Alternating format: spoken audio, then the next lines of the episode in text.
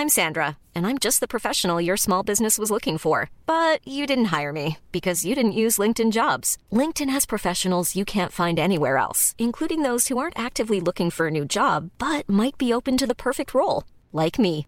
In a given month, over 70% of LinkedIn users don't visit other leading job sites. So if you're not looking on LinkedIn, you'll miss out on great candidates like Sandra. Start hiring professionals like a professional. Post your free job on linkedin.com/people today.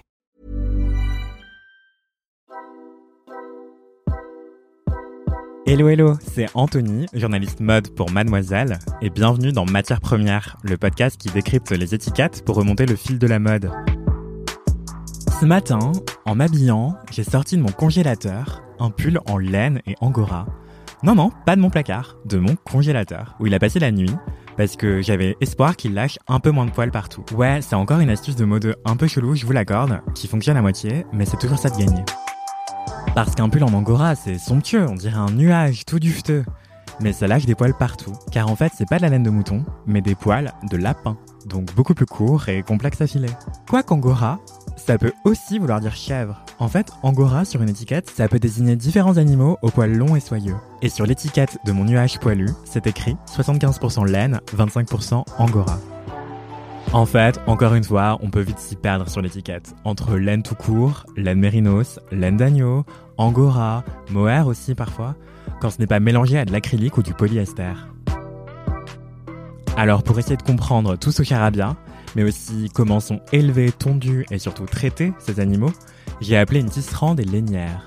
Elle s'appelle Olivia et vit au plus près des brebis avec son compagnon éleveur. Ensemble, ils ont cofondé Laine Paysanne. C'est un projet établi dans les Pyrénées.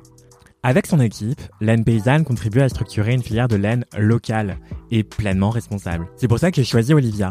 Avec elle, on va parler des différentes laines naturelles, des matières synthétiques qui les imitent, et comment bien entretenir un pull sans qu'il ne bouloche ou ne rétrécisse à la machine. Mon grand drame. Au fait, depuis quand est-ce qu'on fait des pulls en laine ou des vêtements en laine en général? Alors, je pense que ça remonte à très très loin puisque ça va remonter euh, au néolithique, au moment où l'homme a, a domestiqué le mouton justement pour euh, pouvoir euh, récupérer sa fibre. En fait, c'était un animal qui a permis de, de répondre à ses besoins primaires, hein, à savoir euh, se vêtir euh, et s'abriter.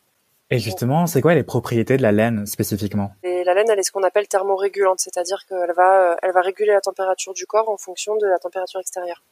Donc c'est très très confortable. Et ensuite, c'est une fibre qui va être euh, plutôt flexible et plutôt élastique.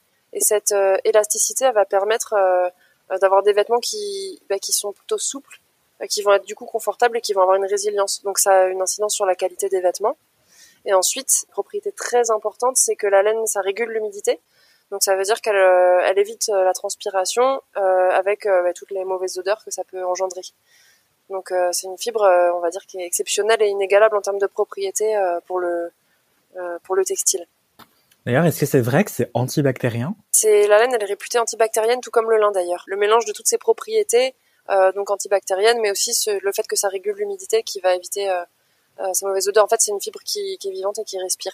Ouais, c'est génial. Donc c'est thermorégulateur, c'est assez résistant et euh, c'est antibactérien. Donc euh, ouais, c'est trop cool pour l'habillement. Justement, je me pose des questions par rapport à, à tout ce qu'on voit sur les étiquettes. Donc euh, parfois on voit des vêtements en cachemire ou en laine d'agneau ou en laine mérinos. Qu'est-ce que ça veut dire? C'est quoi la terminologie de tous ces termes euh, Qui est qui? On sait plus qui est qui.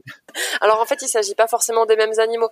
Euh, la mérinos, ça va désigner une race de mouton. Donc quand on parle de laine, normalement, on parle de laine de mouton. En fait, c'est les fibres qui sont propres aux moutons. Euh, en ce qui concerne les autres animaux qui produisent, par abus de langage, on dit de la laine, mais en fait, ce sont des, animaux producteurs de fibres, tout simplement. On, va avoir des, des mélanges de fibres différentes dans les toisons euh, entre euh, le mohair, euh, l'alpaga, le mouton, le cachemire, etc ce qui va entraîner des variations en termes de douceur, en termes de légèreté, en termes d'aspect esthétique aussi. Par exemple, l'angora, il me semble que c'est un lapin. Pourquoi est-ce qu'on parle de laine d'angora? Ça aussi, c'est un abus de langage? Alors ouais, en fait, c'est de la fibre d'angora plutôt. Effectivement, l'angora, ça vient du lapin. Si on prend l'exemple du mohair, en fait, le mohair, c'est le nom de la fibre qui est produite par la chèvre angora. Donc euh, chaque euh, chaque animal a sa son petit nom et sa fibre qui correspond. Après, on a les les fibres de camélidés, donc tout ce qui va être lama alpaga. Euh, on va avoir la chèvre cachemire, on va avoir euh, le yak, on va avoir euh, enfin il y a tout un tas de fibres utilisables en fait un peu partout dans le monde. Et justement, nous, en France, qu'est-ce qu'on a? On n'a pas de cachemire, j'imagine. On n'a pas de cachemire, on a principalement du mouton et on a aussi pas mal d'élevage de, de chèvres angora. D'accord. Et le cachemire, c'est plutôt ce qu'on trouve euh, en Inde, dans la région du Cachemire, précisément? Tout à fait. En termes de cachemire, il y a peut-être quelques élevages en France, mais on va dire que ça reste assez marginal, c'est pas une production très représentée. D'accord, donc on peut faire des vêtements euh, pour une ferme, mais pas pour euh, toute la France entière, quoi. Voilà. Ouais, je pense. Et toi, qu'est-ce que tu as dans ta ferme? Alors nous, on a des brebis tarasconnaises. Euh, c'est les brebis qui sont les plus présentes en Pyrénées centrales. C'est des brebis qui ont des hautes pattes et du coup qui vont euh, qui vont être bien adaptées aux conditions de montagne et qui vont bien marcher pour euh, pour partir en estive. Donc l'estive, c'est quand les bêtes montent en montagne euh, les quatre mois d'été pour aller profiter euh, de l'herbe de bonne qualité en montagne. Comment on passe concrètement de, du mouton qui broute dans les champs à mon pull préféré? C'est quoi les étapes? Alors en fait, il y a plein d'étapes. C'est pour ça que la laine, elle est souvent transformée aussi à l'étranger. C'est parce que c'est une, une matière à forte valeur ajoutée. Elle demande beaucoup d'étapes de, transformation et du coup, bah, beaucoup de main d'œuvre et de, et de savoir-faire. La première étape, c'est qu'elle est tondue euh, pour devenir finalement euh, une matière première textile. Donc euh, nous, pendant la tonte, on va la trier à la main de façon à sélectionner euh, ben, les plus belles qualités de laine et puis les couleurs naturelles aussi. Euh, ce tri, il est important parce qu'il va permettre de sélectionner les fibres les plus longues pour ensuite faire le fil. Ça va permettre de- d'enlever tous les corps étrangers, enfin un maximum. Donc ça va permettre d'optimiser la qualité. Donc ça, c'est une étape qui est importante. Ensuite, il va falloir qu'elle soit lavée. Le lavage, ça va permettre de la débarrasser de ses graisses principalement, ce qui va aussi enlever les odeurs de mouton, et ça va permettre de la débarrasser d'une partie des poussières et des impuretés. Donc le lavage, c'est très important pour euh, pour que la matière première puisse être industrialisée ensuite et passer dans des machines. Une fois qu'on a cette laine lavée, elle va partir en filature. Donc c'est là qu'on va euh, qu'on va obtenir le fil. Et une fois qu'on a nos cônes de fil, et ben on va pouvoir aller au, au tricotage euh, pour s'occuper euh, de la mise en forme des, des pulls et, et des vêtements. Est-ce que le tri se fait tout le temps à la main ou c'est rare et c'est justement parce que vous faites ça de manière assez artisanale? Alors le tri de la laine c'est plutôt assez rare parce que bah, déjà ça demande de- d'être sur tous les chantiers de tonte et d'être euh, en proximité avec les éleveurs. Nous on y voit beaucoup d'avantages par rapport à la traçabilité, par rapport euh, euh, au lien entre euh, les conditions d'élevage et la qualité de la matière première. Mais forcément ça implique des coûts de transformation qui sont élevés. Donc souvent sur des quantités beaucoup plus industrielles, on va on va opter pour d'autres euh, techniques. Soit on va passer par du peignage, ou alors on a accès euh, au plus près en Belgique, sinon aussi en Europe, à un autre process qui s'appelle le carbonisage. Donc là, qui est un, nettoy- un nettoyage chimique de la laine. La laine euh, carbonisée, en fait, je pense que c'est la plupart des laines industrielles qu'on va trouver dans le commerce. Mais autant dire que d'un point de vue écologique, euh, euh, voilà, c'est pas l'idéal. Cette étape du carbonisage, elle pollue, j'imagine, beaucoup. Mais euh, ça consiste quand même à mettre, euh, à faire tremper la laine dans de l'acide sulfurique. Donc même si on est sur des circuits de bassin fermé, bon, ça reste euh, l'usage de ce produit-là. L'idée c'est que cet acide, il va, il va brûler en fait tous les végétaux qui sont contenus dans la fibre animale, qui elle ne va, va moins craindre l'acide, mais forcément la qualité est altérée à un moment donné. Qu'elle soit carbonisée ou pas, on, parti- on parlera quand même de laine vierge parce que c'est de la laine qui est de qui vient du mouton directement. Ça veut dire quoi laine vierge concrètement? Laine vierge, ça veut dire que c'est 100% pure laine et qui n'est pas traitée. Mais cette étape, elle est considérée hein, plus ou moins comme une étape de lavage et pas comme une étape d'après. C'est pas un traitement supplémentaire une fois qu'on a le fil. Donc euh, oui, laine vierge euh, peut être carbonisée. Mais après, c'est vrai que c'est des filières qui sont pas, enfin qui sont mondialisées, donc c'est pas forcément euh, simple d'avoir accès aux informations dans le détail de la transformation et de comment ça a été fait. Ok, donc si je récap, pour faire un pull, Olivia et son équipe vont d'abord tondre leur brebis une fois par an, puis trier la laine à la main, avant la laver, la filer et la tricoter. Mais cette étape du tri à la main, elle peut être remplacée par du peignage mécanique, ou par une autre technique qu'on appelle du carbonisage, qui se fait dans un bain d'acide sulfurique. Mais ça, c'est évidemment pas marqué sur l'étiquette, parce que ces étapes se font parfois entre plein d'intermédiaires dans plein de pays différents, donc hyper dur à tracer. Et sinon, est-ce que euh, on a une idée de où se situe la France dans le, la production de laine? Est-ce qu'on est, est-ce qu'on en produit beaucoup ou pas du tout? On est euh, bien loin derrière euh, la Chine, derrière la Nouvelle-Zélande ou euh, l'Australie, euh, sachant que déjà rien que la production européenne de laine, elle est bien inférieure à la production euh, de la Chine. Donc pour avoir des petits chiffres comparatifs, la Chine c'est euh, 340 000 tonnes produites par an et la France c'est 14 000 tonnes. Ah oui, Donc d'accord. on est quand même loin derrière. On peut pas dire que la France soit un, un- un grand pays producteur de laine, pas du tout. Mais par contre, on peut dire que la laine, elle est là. Euh, elle fait partie des ressources. Euh, elle est issue de l'élevage ovin, donc elle demande pas d'énergie supplémentaire pour être produite. Donc euh, elle mérite vraiment à être valorisée localement. Ce qui n'est pas trop le cas aujourd'hui. Pourquoi est-ce qu'on aurait intérêt à relocaliser la laine en France? La production de laine et la transformation de laine? En fait, l'intérêt qu'on va avoir, c'est d'avoir euh, plus de proximité et plus de traçabilité. Euh, donc ça va tout simplement permettre d'avoir une meilleure maîtrise des, choix de production, euh, de, pouvoir vraiment ouais, choisir comment on, travaille et pouvoir choisir de bien travailler avec tous les critères éthiques et environnementaux qu'on peut avoir. Euh, moi, je trouve que cette proximité-là et cette relocalisation, elle va permettre le bien-être animal, ça c'est clair, parce que quand on est, euh, quand on travaille en proximité, on peut savoir comment ça se passe vraiment et on peut construire aussi la, tout le partenariat avec les élevages. Ça, ça me paraît fondamental. Euh, ça permet d'avoir des process euh, qui sont écologiques et qui ont une, empreinte carbone limitée puisqu'on limite vraiment les transports. Euh, ça, ça va permettre euh, d'avoir aussi plus d'impact sur la qualité du vêtement puisqu'on va pouvoir euh, avoir une sélection rapprochée des matières, etc. Euh, d'avoir vraiment cette vue globale sur la filière. Ça va permettre aussi de, de, garantir les conditions de travail et de rémunération de tous les gens qui, qui font la filière et qui fabriquent le vêtement de A à Z. Ça, c'est hyper important.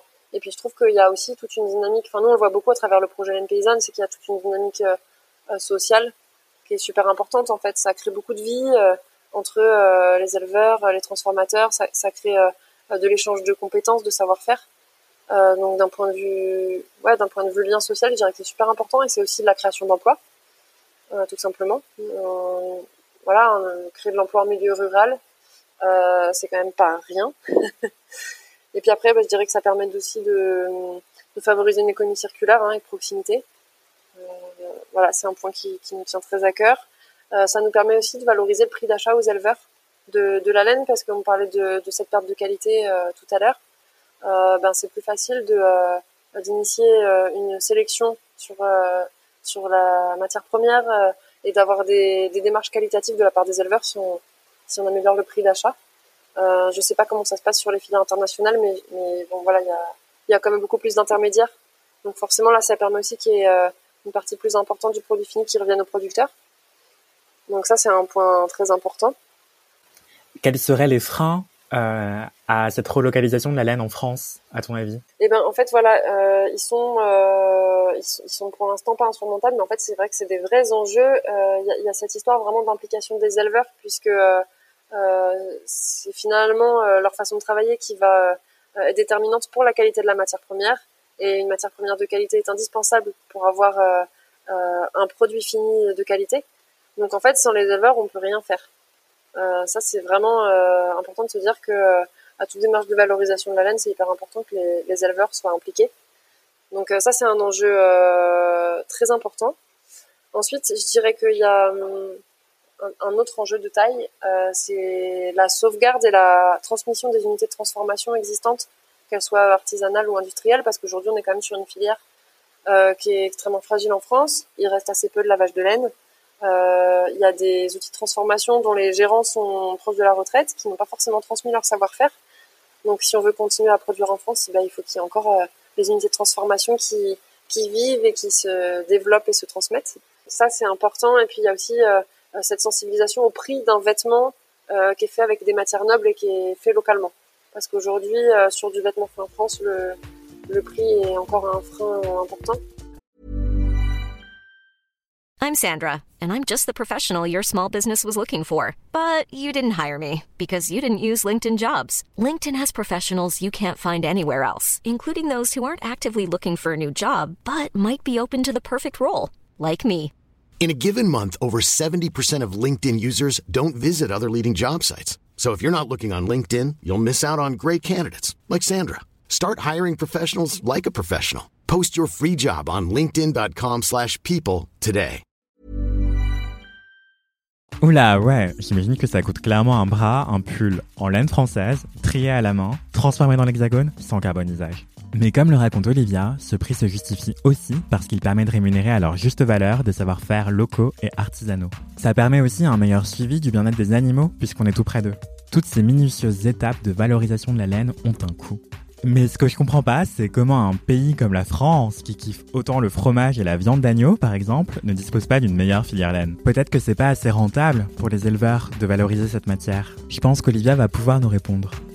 Quand tu dis que elle est, la laine, elle est issue de l'élevage ovin, c'est parce que c'est des élevages qui sont là pour euh, leur viande ou autre chose comme euh, le fromage, par exemple, j'imagine? Ouais, tout à fait. Et c'est ce qu'on appelle un sous-produit. Euh, c'est quoi la différence entre un coproduit et un sous-produit? D'après mes connaissances, un coproduit, c'est considéré comme une production agricole, alors qu'aujourd'hui, la laine, elle est considérée comme un sous-produit par l'Union européenne, c'est-à-dire qu'elle est considérée pas vraiment comme un déchet, mais elle va plus s'apparenter à ça qu'à une production agricole. Donc on n'arrive pas à valoriser tellement la laine euh, d'un point de vue euh, statutaire, donc politique, mais aussi économique. Forcément, ça a des répercussions sur le prix de la laine. Oui, bien sûr. Le prix de la laine, ça va dépendre euh, des races, ça va dépendre des, filières qui sont plus ou moins structurées. Et sachant qu'en France, on a des filières qui sont très très peu structurées hein, par rapport aux pays producteurs comme ceux de l'hémisphère sud, on a des, des prix d'achat de matières premières qui sont très dévalorisés. D'accord. Parce que sinon, en attendant, on va plutôt acheter de la laine euh, en Chine et euh, la transformer ici ou ailleurs, euh, ou de la laine encore ailleurs dans l'hémisphère sud, quoi. Mais voilà, en gros, il y a 80% des laines françaises qui sont exportées. elles vont être transformées à l'étranger puisque, on, l'a dit tout à l'heure, ça va demander beaucoup de main d'œuvre et beaucoup de savoir-faire pour la transformer. Et ben, aujourd'hui, avec l'industrialisation et la mondialisation, on se retrouve avec une grande partie des outils industriels qui sont à l'étranger et aussi avec une main d'œuvre beaucoup moins chère à l'étranger. Donc on a tout intérêt à faire transformer au plus loin euh, pour avoir un produit fini qui va revenir euh, à plus bas coût possible. Voilà, mais ça c'est des, problématiques similaires à l'ensemble de, l'industrie textile. Ouais, on va en parler dans tous les épisodes. Ce que je pouvais te demander aussi, c'est euh, parmi toutes ces étapes de transformation de la laine, du mouton qui broute dans les champs au pull que je vais porter, est-ce qu'on sait comment est traité l'animal en France ou ailleurs? Est-ce que ça lui fait mal qu'on lui prenne sa laine, par exemple? Alors pas du tout. Euh, je, vais parler de la France puisque c'est l'exemple que je connais le mieux. Mais euh, en tout cas, ce qu'on sait, c'est qu'à la base de la laine, bah, c'est une, matière première euh, qui, qui, a été sélectionnée donc pour être récoltée. Donc la tonte du mouton, à la base, elle existe pour récolter une matière, euh, mais aussi bien évidemment pour euh, le bien-être de l'animal, puisque c'est une fibre à pousse continue, en fait comme nos cheveux. Donc si on la coupe pas à un moment donné, euh, elle va pousser jusqu'à ce que l'animal soit vraiment en difficulté pour sa santé. Euh, une laine qui est trop longue, ça ça permet pas à la peau de l'animal de respirer. Ça veut dire que le mouton peut être parasité et qu'on va on va moins pouvoir voir ce qui se passe sous cette épaisse toison pour euh, pour prendre soin de lui. Donc euh, en vrai, c'est c'est vraiment cette histoire de de petites coupes euh, rafraîchissantes euh, annuelles pour, euh, pour la santé du mouton tout simplement. Mais si les moutons vivaient gambadés dans les champs librement, est-ce que les moutons sauvages existent encore? Et est-ce que du coup leur poil pousserait et ils pourraient mourir étouffés sur leur laine? Qu'est-ce qui se passerait en fait? Alors en fait il y a encore le mouflon qui est l'ancêtre du mouton et le mouflon lui il perd sa laine naturellement chaque année. Il y a la mue en fait. Et le mouton est une domestication du mouflon. Et en fait, il a été sélectionné pour ne plus perdre sa laine de façon naturelle, de façon à ce que l'homme puisse récolter lui-même la fibre. D'accord. Donc en fait, tant qu'il y aura des moutons, on devra les tondre. Tout à fait. En tout cas, la tonte, c'est pas du tout une étape douloureuse pour l'animal, bien au contraire. C'est une étape qui dure euh, euh, à peine quelques minutes. Donc en fait, c'est un coup de tondeuse passé sur le corps. Et euh, c'est une étape qui va être vertueuse pour lui, puisque c'est une étape qui va lui permettre de stimuler son appétit derrière euh, enfin, vraiment, c'est un bon coup de frais pour, euh, pour le mouton, euh, à condition que ce soit fait dans de bonnes conditions.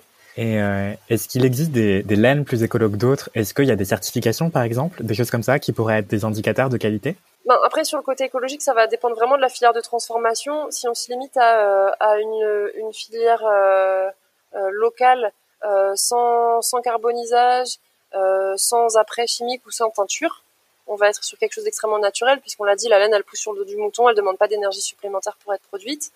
Euh, si elle est produite localement, elle va avoir une empreinte carbone extrêmement faible. Euh, après, en termes de certification, euh, il existe des, des labels internationaux qui vont garantir l'approche biologique de l'élevage, par exemple. je ne sais pas s'il y a une transparence totale sur le processus de transformation. ce que je sais, c'est qu'en France, il n'existe pas de labellisation pour la laine encore c'est pas quelque chose de structuré. Un label c'est très complexe parce que c'est pas forcément très inclusif. Euh, ça demande d'établir des voilà des critères spécifiques euh, et on est face à une industrie qui est complexe. Donc c'est vrai que ça c'est un peu une vaste question. Je dirais qu'un label n'est pas forcément suffisant et ne, remplace pas une transparence totale. Ok ok pouce. Je réalise que c'est un peu comme le cuir en fait. La laine est une matière qui entre deux chaises minimum, entre l'industrie agroalimentaire d'un côté et celle de la mode de l'autre côté, toutes deux mondialisées as fuck. Consommer de la laine locale serait génial pour s'assurer davantage de traçabilité.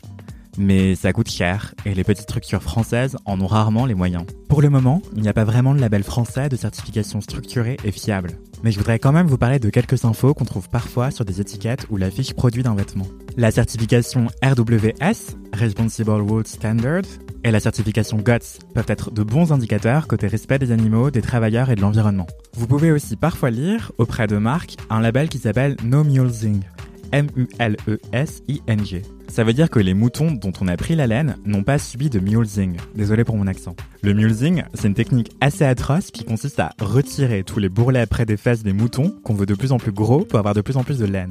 Parce que dans ces bourrelets, il pourrait se développer des miasmes et ça pourrait donc créer des soucis de santé pour le pauvre bichon. Sauf que ce lifting non consenti du cul des moutons s'avère traumatisant, surtout quand il est pratiqué sans anesthésie. Mais cette technique, autrefois commune en Australie, est en voie de disparition, rassurez-vous. Donc si vous voyez no mulesing sur une fiche produit, tant mieux. Sinon, ça ne veut pas forcément dire que votre mouton a subi cette technique en train de disparaître, encore une fois. Sur les étiquettes, ce que vous avez peut-être remarqué, c'est que le 100% laine se fait de plus en plus rare. C'est souvent mélangé avec du synthétique. Le plus connu, c'est l'acrylique, une sorte de laine en plastique. Et on va demander tout de suite à Olivia à quoi sert ce genre de mélange. Ben, moi, je, je m'y connais très peu en fait en matière synthétique. C'est vraiment pas le cœur de notre métier, mais euh, ce qu'on ce qu'on voit, c'est que souvent il y a des.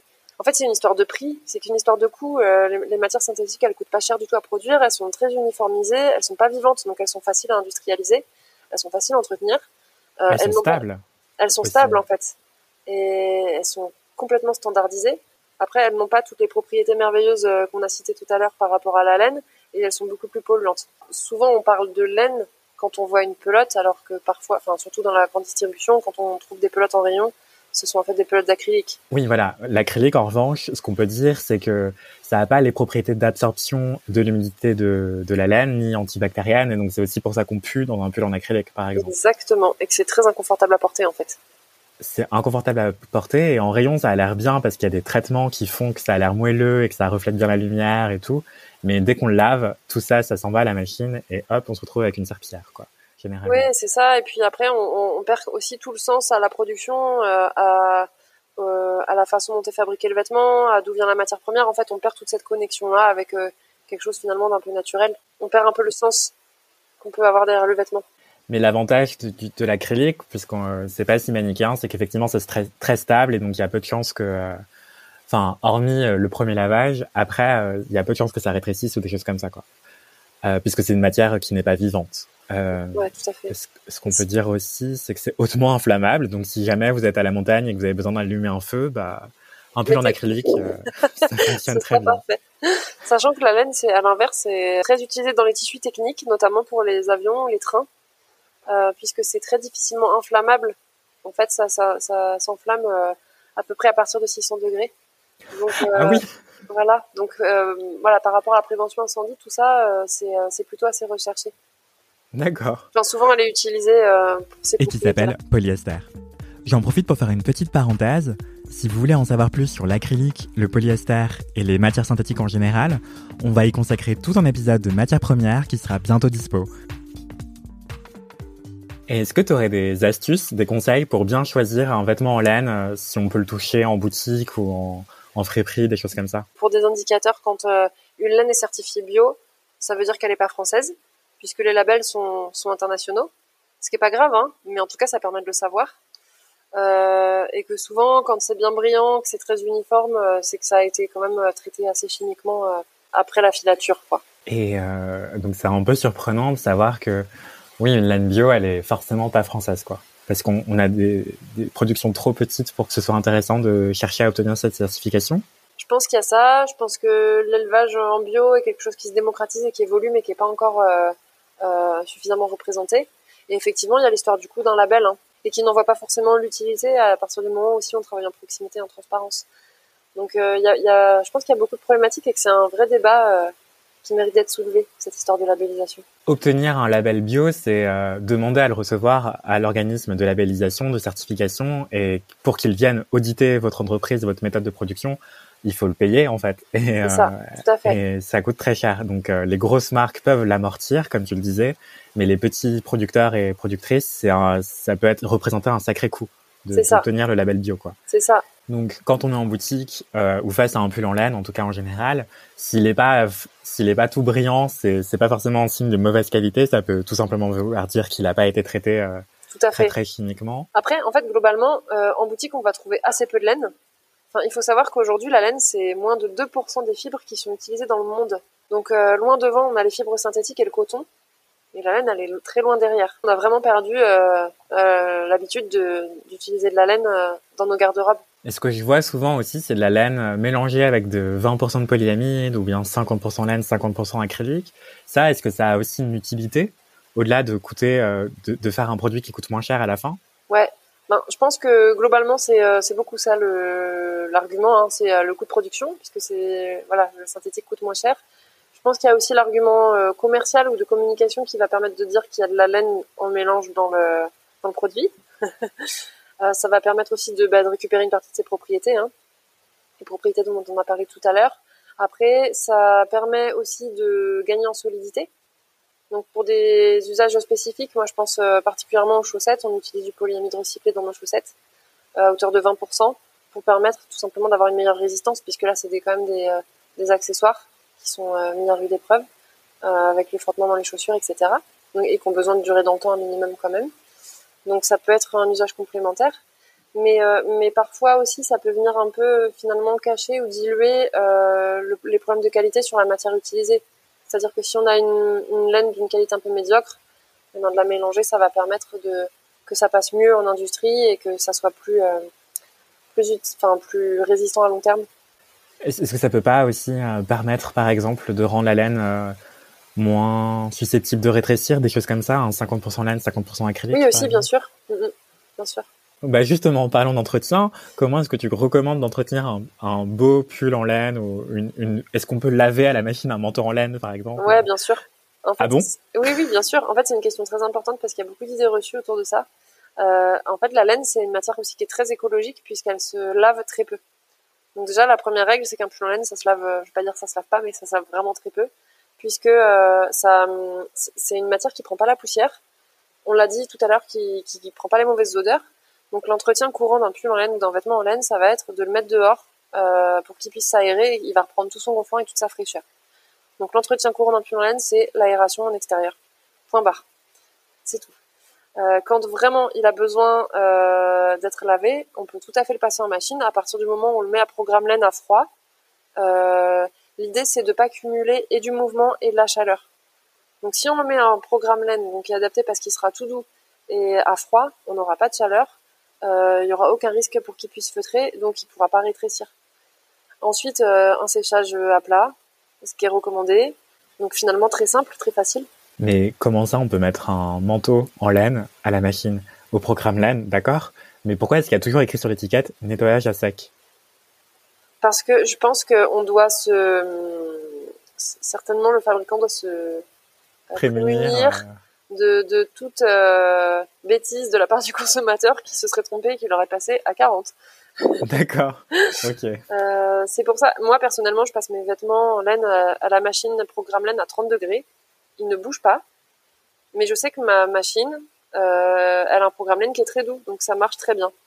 Euh, mais nous, on dit toujours à nos clients, programme laine à froid, comme ça on est sûr qu'il n'y a pas de bêtises de température. Parce que ça fait jamais plaisir quand euh, le pull a perdu trois tailles. Est-ce qu'on peut rattraper justement un pull qui aurait perdu trois, quatre tailles? Euh, On peut l'offrir à quelqu'un de plus petit ou à un enfant.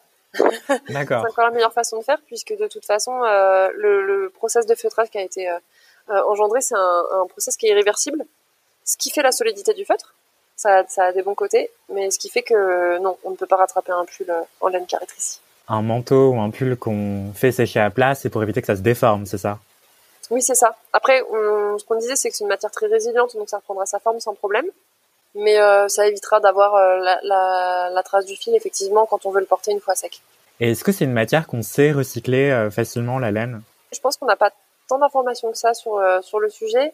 Déjà, il, y a, y a, il existe, euh, je pense, très peu d'outils de, recyclage en France. Ça va soulever quand même plusieurs questions. Euh, celle de la perte de qualité de la matière première, puisque là, on va se retrouver avec des fibres qui seront cassées, donc des fibres qui seront raccourcies.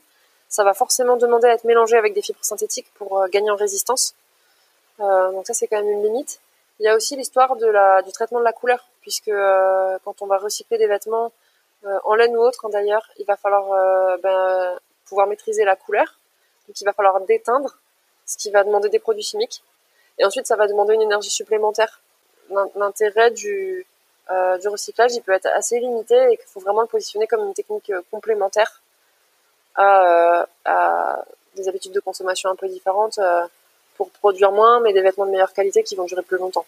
Et justement, j'imagine aussi que les vêtements en laine recyclés, c'est des vêtements où les fibres sont plus courtes et donc elles boulochent plus facilement. Ça a un rapport? Tout à fait. Le boulochage, c'est pas irrémédiable dans le sens où les bouloches, ça peut se raser.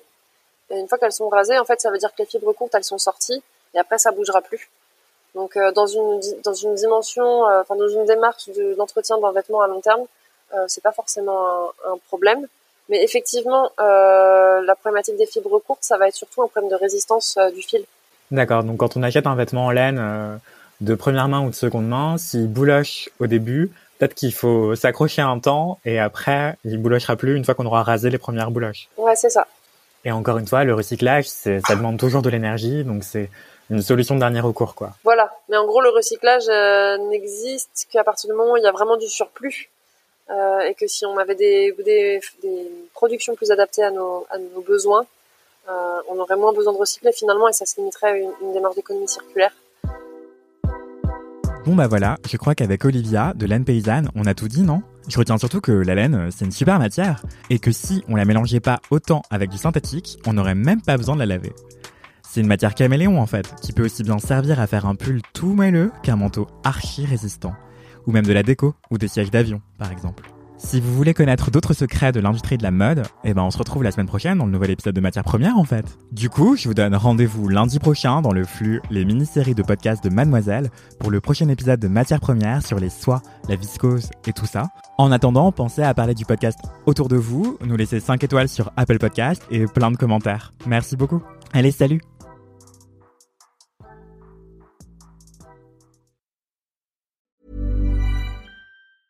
Mom deserves the best, and there's no better place to shop for Mother's Day than Whole Foods Market. They're your destination for unbeatable savings, from premium gifts to show-stopping flowers and irresistible desserts. Start by saving 33% with Prime on all body care and candles. Then get a 15-stem bunch of tulips for just $9.99 each with Prime. Round out Mom's menu with festive rosé, irresistible berry chantilly cake, and more special treats. Come celebrate Mother's Day at Whole Foods Market.